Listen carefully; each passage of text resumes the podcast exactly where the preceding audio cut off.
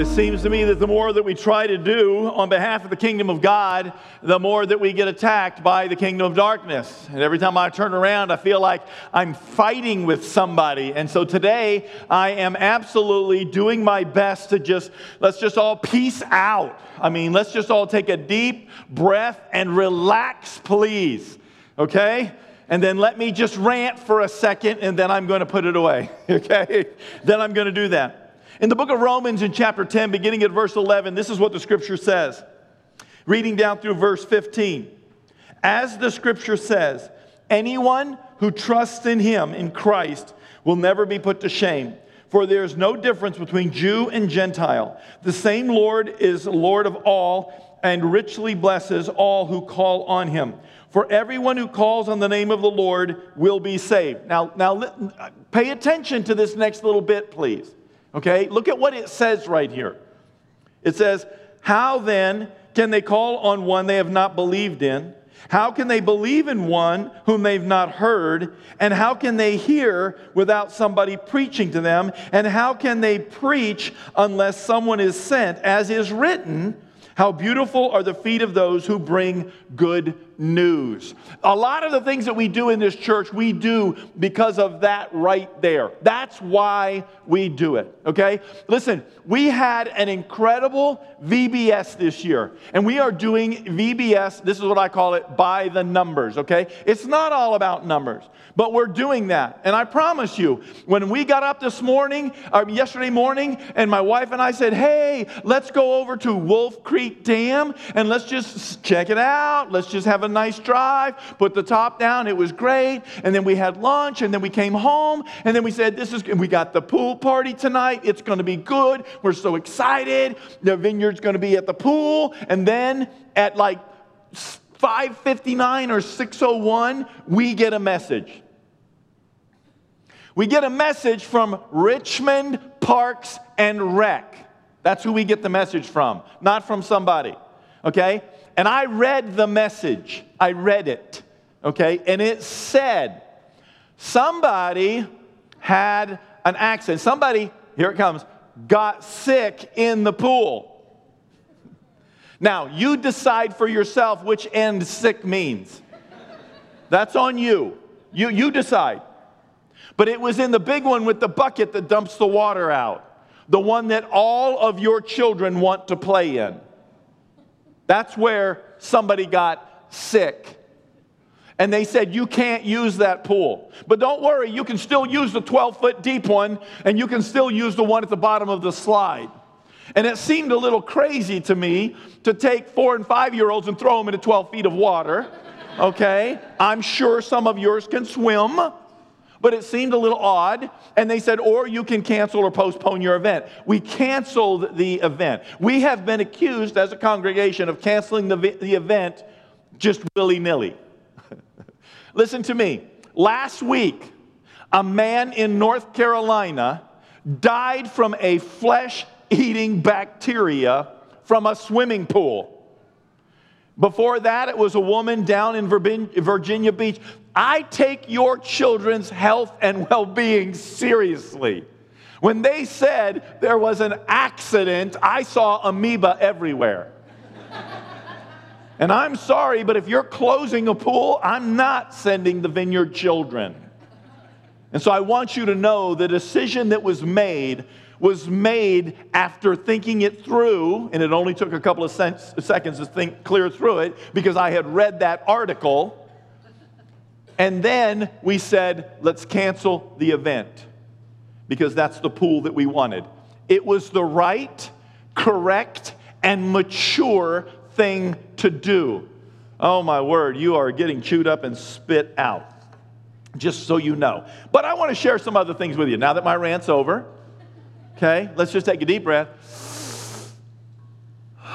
Let it out slowly. And let's talk for a split second about why we do what we do. You know, there are 88,000 people in Madison County.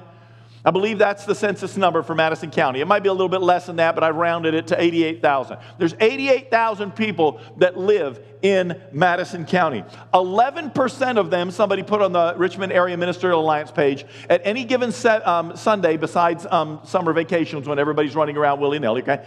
Um, at any given moment, 11% of um, Madison County is in church. 11%.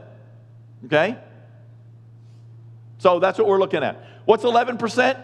It's 9,680 people if the 88,000 is correct. So 9,680 people are in church on Sunday morning. That leaves 7,320 people um, that Jesus died for and loves desperately, and he is trying to reach them. 78,000 sheep that are running around. Some of them are running from God. Some of them don't care about God. And some of them are wondering, where's God? 78,000 people just in Madison County. That's a lot of people. Am I right? Um, tell me I'm right. 78,000 people is a lot of people. Seriously. All right. Of the 20 largest collegiate athletic stadiums in the world, 19 of them are in America. Where's he going with this? All right. Michigan Stadium at Ann Arbor happens to be the biggest of all um, college football stadiums. And just for the record, it holds 107,601. That means, and I, I checked out the other numbers as well, all of Madison County can fit in the top 14 out of 20 and have lots of room for you to invite your out of um, state um, family to come. Believe it or not, the top 14 collegiate stadiums in the United States will hold everybody that says they live in Madison County. All 20 of the top 20 can hold everybody that's not in church at any given time. That is absolutely astonishing. Nope. What's absolutely astonishing is this other number one. 88,000 is not astonishing to me. One. One is astonishing. One young man got baptized this morning. One more, yeah, yeah, one more young man is getting baptized in the next service. One more young lady is getting baptized in a couple of weeks when they can get the family thing all worked out. Somebody else in here needs to surrender their life to Jesus and get baptized. It's why we do what we do. One more child needed to attend a vacation Bible school that was in somebody's backyard, not a Nickelodeon program at the vineyard. I am not against doing VBS in the church. VBS started outside the church in people's backyards as a means of reaching people that are not coming to church during the summer when kids have all of that time and parents don't know what to do with them. In 1969 ish, 1968, 69, I lived in Madrid, Spain. Actually, I lived 20 miles from Torrejon Air Force Base in uh, Madrid, um, Spain. And, and it was a 20 mile trip to school every single day. And I can remember the summer, and, and I was only eight or nine years old, when a girl that lived behind me, and her name was Sherry, Cherry, excuse me, Cherry, and I don't know her last name. She was 16. She had another friend who was 16. They were just high school students from the the church there in our community that held a vacation Bible school, and I was out in my backyard, and her yard backed up to my neighbor's, and so it was kind of catacorny. And she came over and she said, Hey, do you want to come to vacation Bible school? And I was raised Catholic and didn't have a clue what was vacation Bible school, but she was the prettiest thing I had ever seen in my life. and I was half her age. And I said, Well, yes, I want to come to vacation Bible school. Yes, I do. And in the midst of it all, I learned about Jesus. And in the midst of it all, they made me memorize Bible verses. In the midst of it all, they gave me a little Bible. And in the midst of it all, we had fun, we sang songs, and we did papers, and we colored, and we did wonderful things. That's why we did Vacation Bible School out in the community. That is the importance of taking Jesus to the community. Did you, did you hear what Paul said to the church in Rome? How shall they hear unless somebody goes? How shall they hear unless somebody goes? The predominant word in the scripture to Christian people is go. And as you go, teach them. And as you go, make disciples. Go on my behalf over and over and over and over again. This is why we do it. So it doesn't matter to me if there were two people at our site. It doesn't matter if there was 22 people at our site. And it doesn't matter if there was 202 people at our site. I was looking for one. And if you are somebody that hosted or participated in Vacation Bible School this year, I want to say, yay, you. Okay? Yes, yay, you. Okay? 200 kids 200 kids got ministered to in their community. At one community, at one community, no children came, none. And so the people that went out to do the vacation Bible school, I believe it was Smith Village, went and knocked on the doors and gave away the food because we had so much food to give away. And as a result of that, 18 kids came out and followed them back to vacation Bible school and had vacation Bible school for the next couple of nights. This is what it means to evangelize a community. It's what we're doing here in Richmond, Kentucky, in Madison County. 88,000 people, 78,000 are not in church right now. This is why we do it because there are Joe Woods out there that need somebody to care enough to get out of their comfort zone and to stop worrying about it being convenient or whether my kids are getting Sunday school during the week, during the summer. Listen to me. Our kids, if we say we, we need to do it inside the building, our kids should be getting that on Sunday morning and Wednesday nights. That's, that's what we should be doing. We should be giving our kids the best of the best. You should be plugged into the children's ministry in one service and then coming to this service, or, or vice versa, okay? But we should be giving our kids our best, and we should be saying, This is Jesus. And when we take our kids to Smith Village, when we take our kids to the park, when we take our kids to your neighborhood, then they see you doing it, and then they buy into it and they believe that if you're actually doing something, maybe there's truth to this. And it lends integrity as well as credibility. And I want to encourage you that because I am not interested in being the biggest church in Madison County, but I am interested in impacting the life of one more. One more person I'm going to stand and I'm going to pour into, and they're going to stand on this stage and preach. One more person we're going to pour into, and they're going to lead music, or he's going to lead music. They're all going to play, and they're going to lead us to the throne of grace. One more person is going to stop saying, Well, I didn't get anything out of that worship. We didn't worship you, we worshiped God. he got a lot out of it because he inhabits the praises of his people. Come on. What did we show up for? To be impacted by God who's in heaven, not by people. People will let you down. I will let you down. Stop putting faith in me. Put faith in God. Trust God. Follow God. But goodness sakes, ladies and gentlemen, we are a family. And when we fall down, we don't kick each other. We grab each other by the hand and we say, Get back up. How can we help you? Because we want everybody to win. And that's why we do Vacation Bible School the way we do it. This, brothers and sisters, is what took Jesus into the neighborhoods. There are 545 people that go to church here on a regular basis when it's not vacation season. 545. If we grew as a church by 10%, we'd have 55 newer people. I rounded up. So there'd be 600 next year. And if we just kept this 10%, it would go from 600 to 660 to 726 to 796 to 876 to 964 to 1060 to 1283 to uh, 1411 and then 1522 at the end of the next 10 years. And all God's waiting for is one more thing. And that's for you and I to say, Here am I. Here am I. Because the number one question that God's asking comes out of Isaiah chapter 6. Then I heard the voice of the Lord saying, Whom shall I send? And who will go for us? And God's waiting on an answer from you and me. And I said, Lord, send my sheep.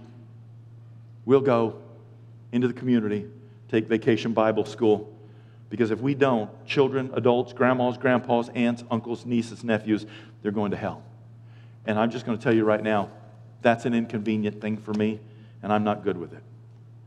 I'm not good with it. So it leads me to pour into the Michaels that came up here and blessed the living daylights out of us. The Drews, the Pastor Janices, the, the, the Jesse, who is our worship leader, to come up here and share the Word of God in their lives. It leads me to ask you, what are you waiting for? The kingdom of God is upon you. But we recognize that everybody has not been called to do it. But listen to me. I'm going to go down through this because I want you to have it, and I still want you to have a wonderful day. I listened to Michael's sermon. He preached two weeks ago, and it was absolutely amazing. Now, I'm going to be honest with you, I'd heard it four times already. So that was the fifth time I heard it. I make him preach it and preach it and tweak it and preach it and preach it until I finally put the staff right here and they videotape the whole thing. He takes it home and then, and it's just like this is a message from God. You need to hear it, not just us, in the midst of it all. And I love that. And that young man and his wife are going to plant a church one day. And I'm just telling you right now, he is going to be successful. He's got some other things to grow and to learn in, but he is going to be successful. And that's what God called us to do is to plant churches. That's what missions work is all about. Paul went out three times in missions. The first time they planted churches, the second time they visited and planted churches, and the third time he said, let's go and visit those churches that we planted. Because that's what's going on. That's what's up, folks. And so that's what it's all about. Paul was proud that he was a tent maker. He was proud that he could earn his own way, but people still contributed to the ministry, if you will, and it's absolutely amazing. And again, let's be honest, more people did not go with Paul than went with Paul. But they understood from home that it's their mission. More people did not go to vacation Bible school and help, but they poured into it. The things that you do, the things that you give to, the things that you are willing to be a part of here, here, the children's ministry or greeters at the front door, it makes a difference. It makes a difference. And God finds joy in your life when we're following Him, when we're chasing after Him. God is calling you and I to tell people about Jesus, to invite them to surrender their lives, to plug into the local church, and to get involved locally as well as globally. And Michael reminded us that it's all about relationships, so let's talk about that. Ecclesiastes chapter 4, beginning at verse 9, says, Two are better than one because they have a good return for their labor. If either of them falls down, one can help the other up. But pity the one that falls down and has no one to help them up. Now, when I read that, when I read, excuse me, when I heard him saying that, my I, I, I underlined it on my notes because it, pity the person that falls down and doesn't have anybody. Pity the person whose spouse walks out on them and they don't have anybody. Pity the person whose child dies. Pity the person that loses their job when they thought they were doing great. Pity the person that doesn't have somebody to surround them and say, God loves you and we love you and we're going to walk with you. Pity the person that goes through a world with seven and a half billion people on it and yet is lonely. Who's your friend? I like that Michael said that. Who's your friend? A person is not a real friend unless they can come to you and challenge you in thought or deed. Do you understand that? I believe that wholeheartedly in my own life, and I believe that in your life. I really do. A person is not a real friend if they cannot come up to you and say the tough things that need to be said from the scripture. I'm not saying they got to have a theology degree. I mean, they just got to be able to walk in, sit down, and say, Suck it up, buttercup. That is not the truth. This is Jesus, and this is the truth. They've got to be able to do that. And we've got to be willing to let them. Because the help that you and I need is not always shouldering a burden. Sometimes it's being challenged to come away from the edge of sin. But we live in a world that doesn't like that. Sometimes being a friend feels more like taking a load off, and sometimes it feels like somebody's being a little judgy to you, doesn't it? Somebody comes to you and says, Hey, you're drinking a little too much, don't you think? Hey, you're smoking a little too much, don't you think? Hey, you're being a little too gossipy. Hey, you're spending too much time with that other man or that other woman. Hey, should you be watching that? Hey, why are you missing church? Why are you drifting away from small group? And then when that happens, when somebody comes to Joe Wood and they begin to say these things, wow, we jump to the heathen's favorite verse in the whole Bible. Matthew chapter 7. Oh, they're waiting on you to pull it out. They want you to come and challenge their lifestyle, their choices, because they've got it right here. They've got Matthew 7 right here. It's coming out you narrow minded, self righteous Christian. Your own God said, Your own God said, Do not judge, or you too will be judged. For in the same way you judge others, it will be judged. You will be judged, and with the measure you use, it will be measured back to you. Why do you look at the speck in somebody else's eye and pay no attention to yours? Pow! I'm full of it today. Bear with me. I'm a little wound up. They pull that out and they want to go at it. Well, they've got a point. Jesus did say that, didn't he? Yeah, he did. But what they're trying to tell you is, I can do anything and you have to leave me alone because your God said so. Really? Is that what my God said? Because my God didn't say don't judge. He said don't condemn people to hell. It's really important to know what that verse actually says. And sometimes when it's written in a language that you can't read, it's more important to just not take it off the internet. Or from your friend over there who's living a wild lifestyle, say, just tell the Christians this judge not that you be not judged. Just say that to them and they'll have to go back into their little holes. No, I will not. I wonder why. What measure do you use to tell Christian people that they need God? Do you use a rock and a club? Then yes, you need to be challenged, and that's exactly what Jesus is doing as he challenges the religious people that are around him, condemning people to hell because they're not acting like good religious Jewish people. But he's not talking about people that are full of compassion, that are saying, listen, there's a bus coming called eternity, and it is going to run you over, and I'm concerned about that. And at the rate that you're going right now, you don't get to get on the bus you're going to get run over by the bus. And I care about you, and I don't want you to get run over by the bus. Please don't live this lifestyle. Please don't live in this decision making process. Please don't living, live following your own heart. Don't live saying, I just got to be me. You just got to do you. No, that's not what Jesus died for. He died so we could do Jesus to everybody around us, not just the ones that we liked. You see, because Jesus also said in John chapter 7 stop judging by mere uh, appearances, but instead judge correctly. So the next time you challenge somebody and they say, but you're, you just get your verse out faster. That's right, brother, because Jesus said, stop judging wrongly and start judging correctly. So he wants me to judge a situation, not a person, to hell.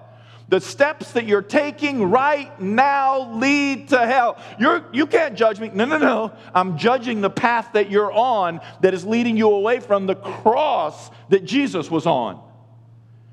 See?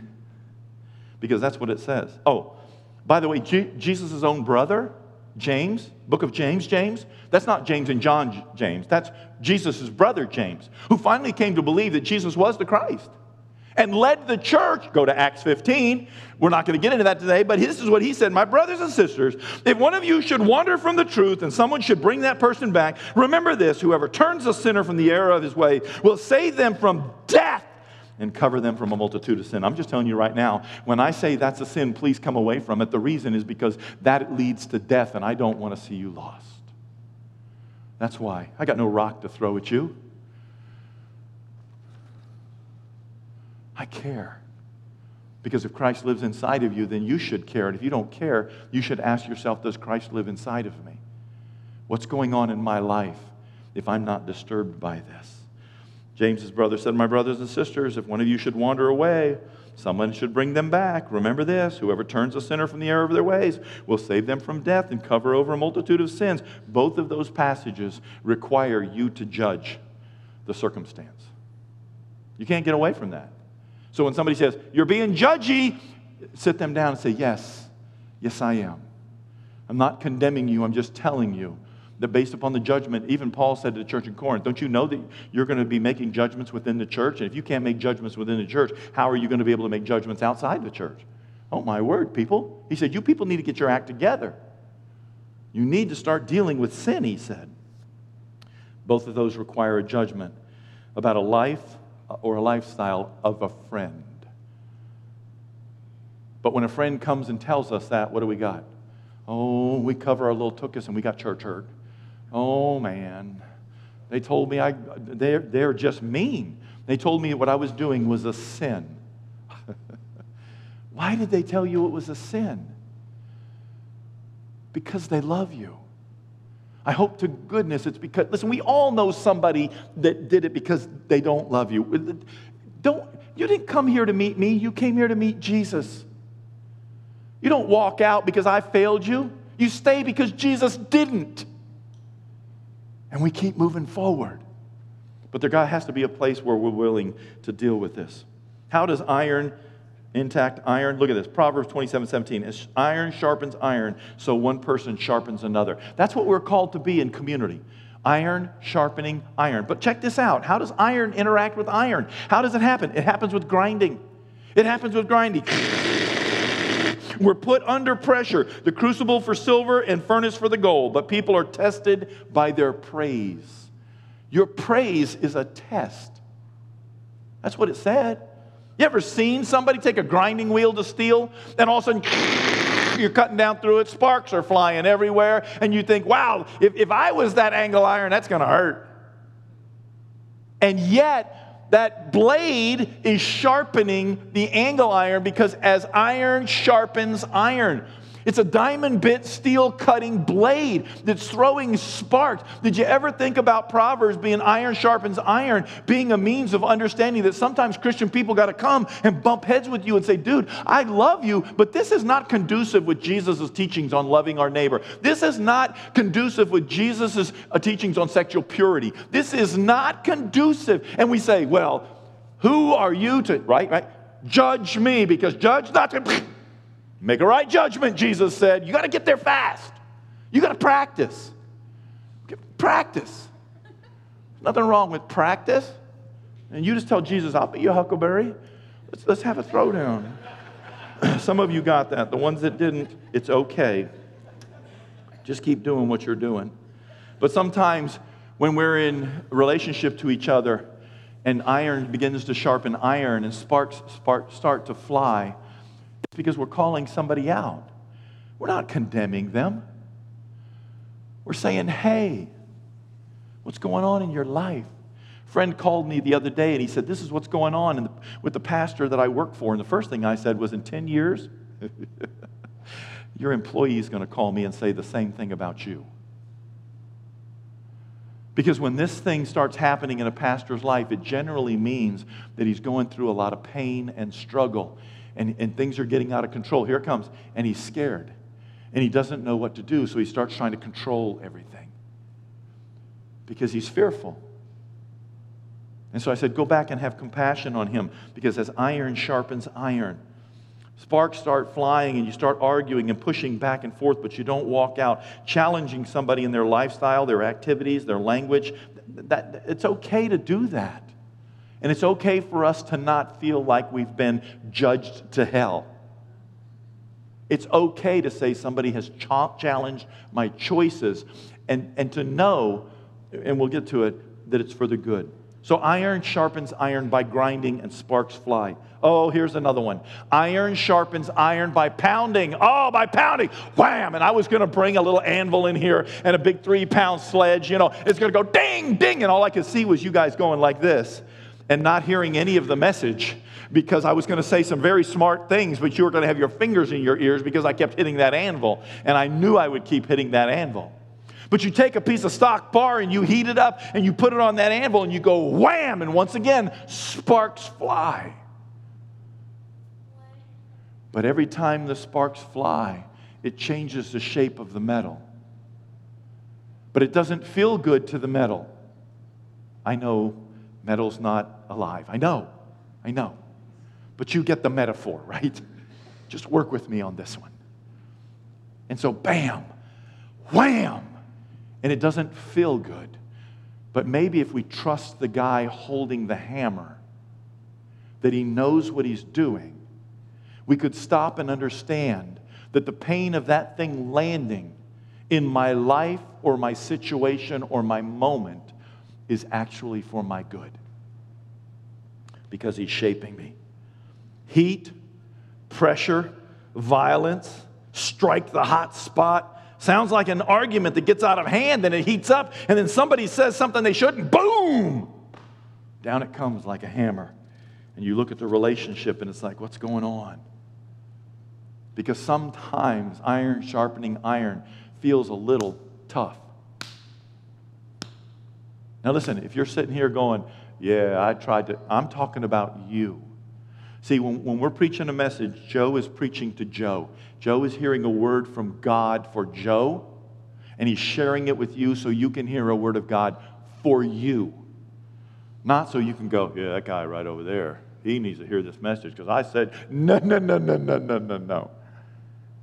This is for you. Pounding.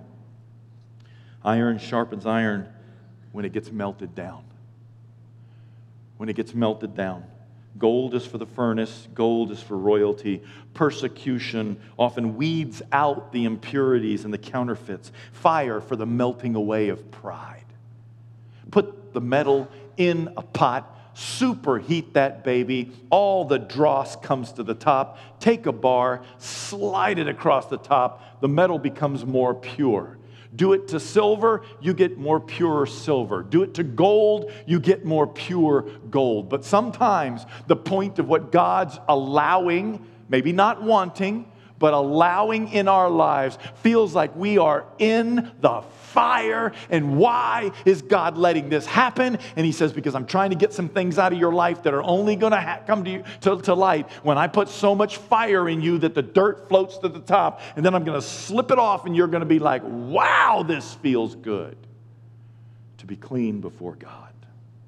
That's what happened in David, King David's life, in his relationship with a woman named Bathsheba.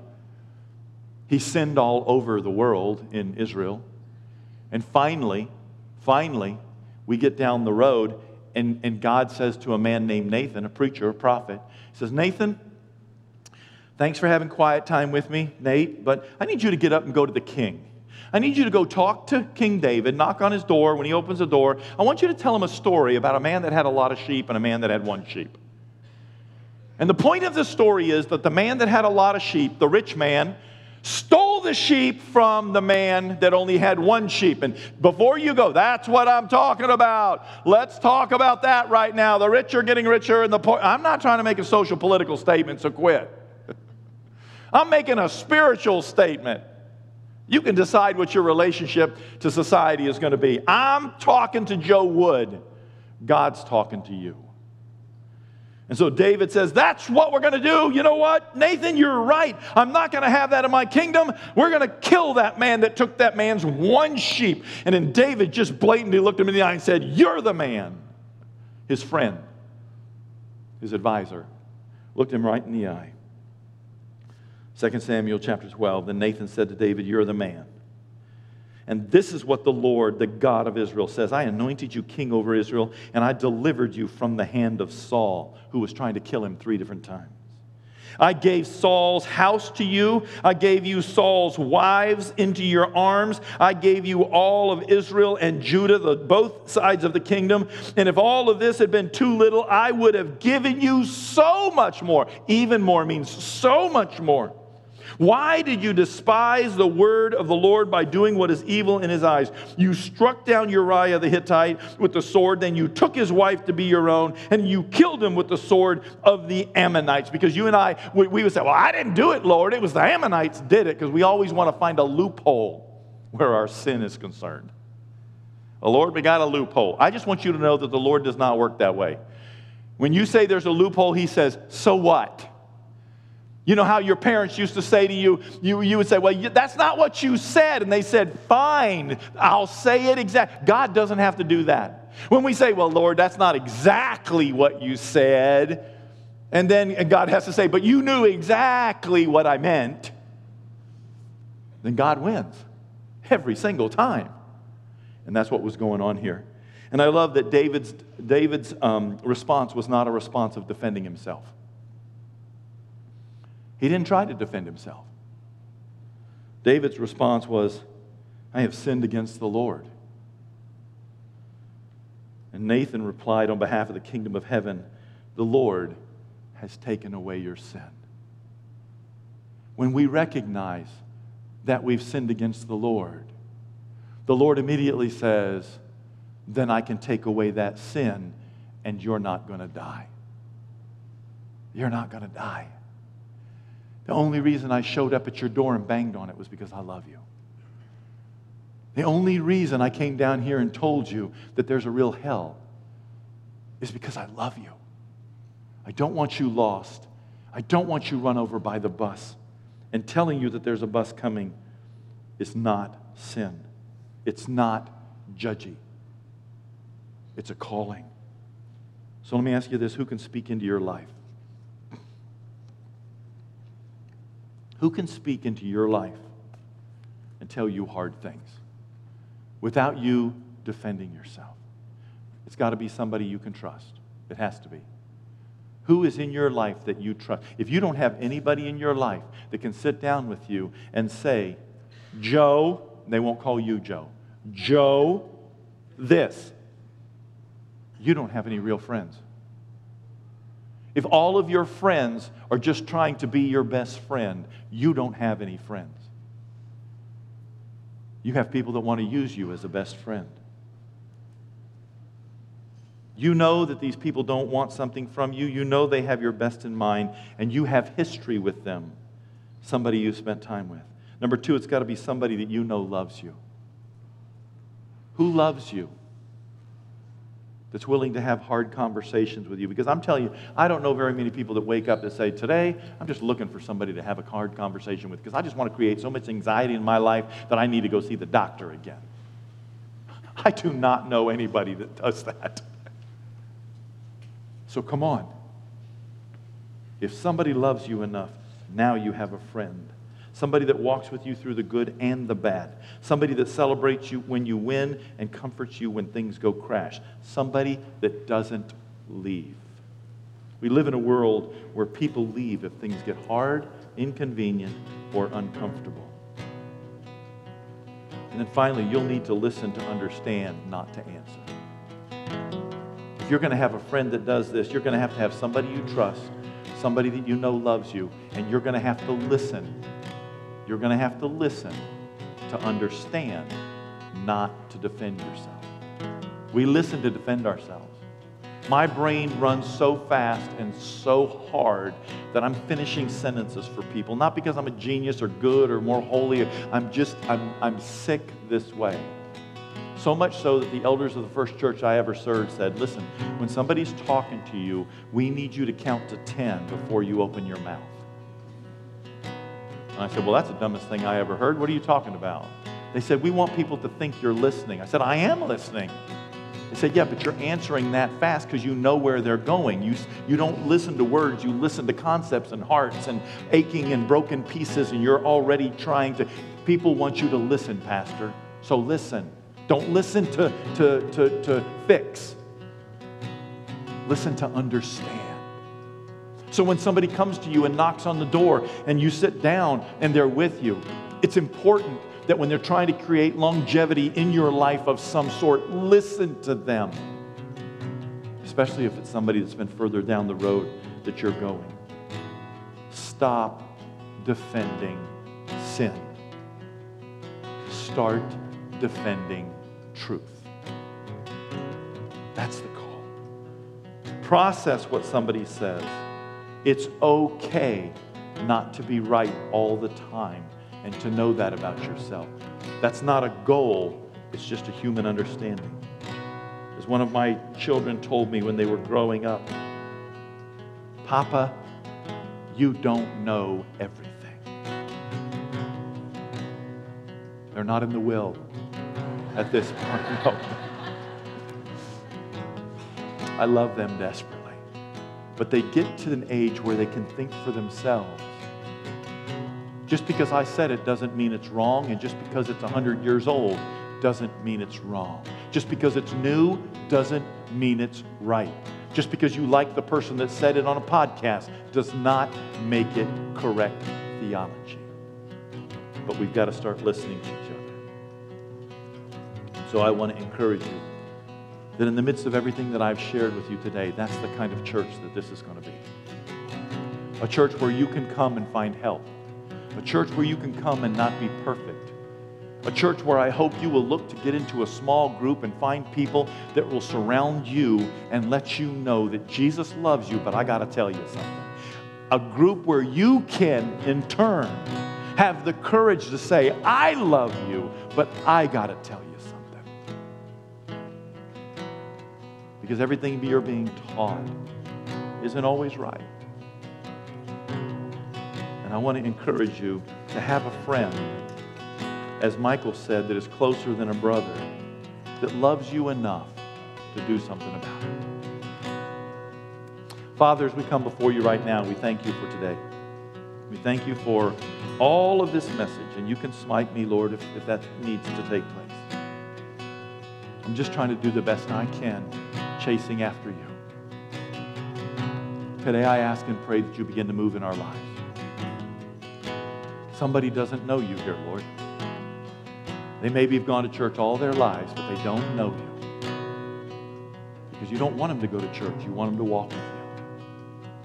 Somebody here is going through a difficult time, Lord. It's crippling them, it's physical. Just ask and pray that you touch their lives. Somebody in here is lonely, God, and it hurts but you want to bandage it in the process of building a relationship with them. Build it. We just say, Come, Holy Spirit. And We thank you for this in Jesus' name.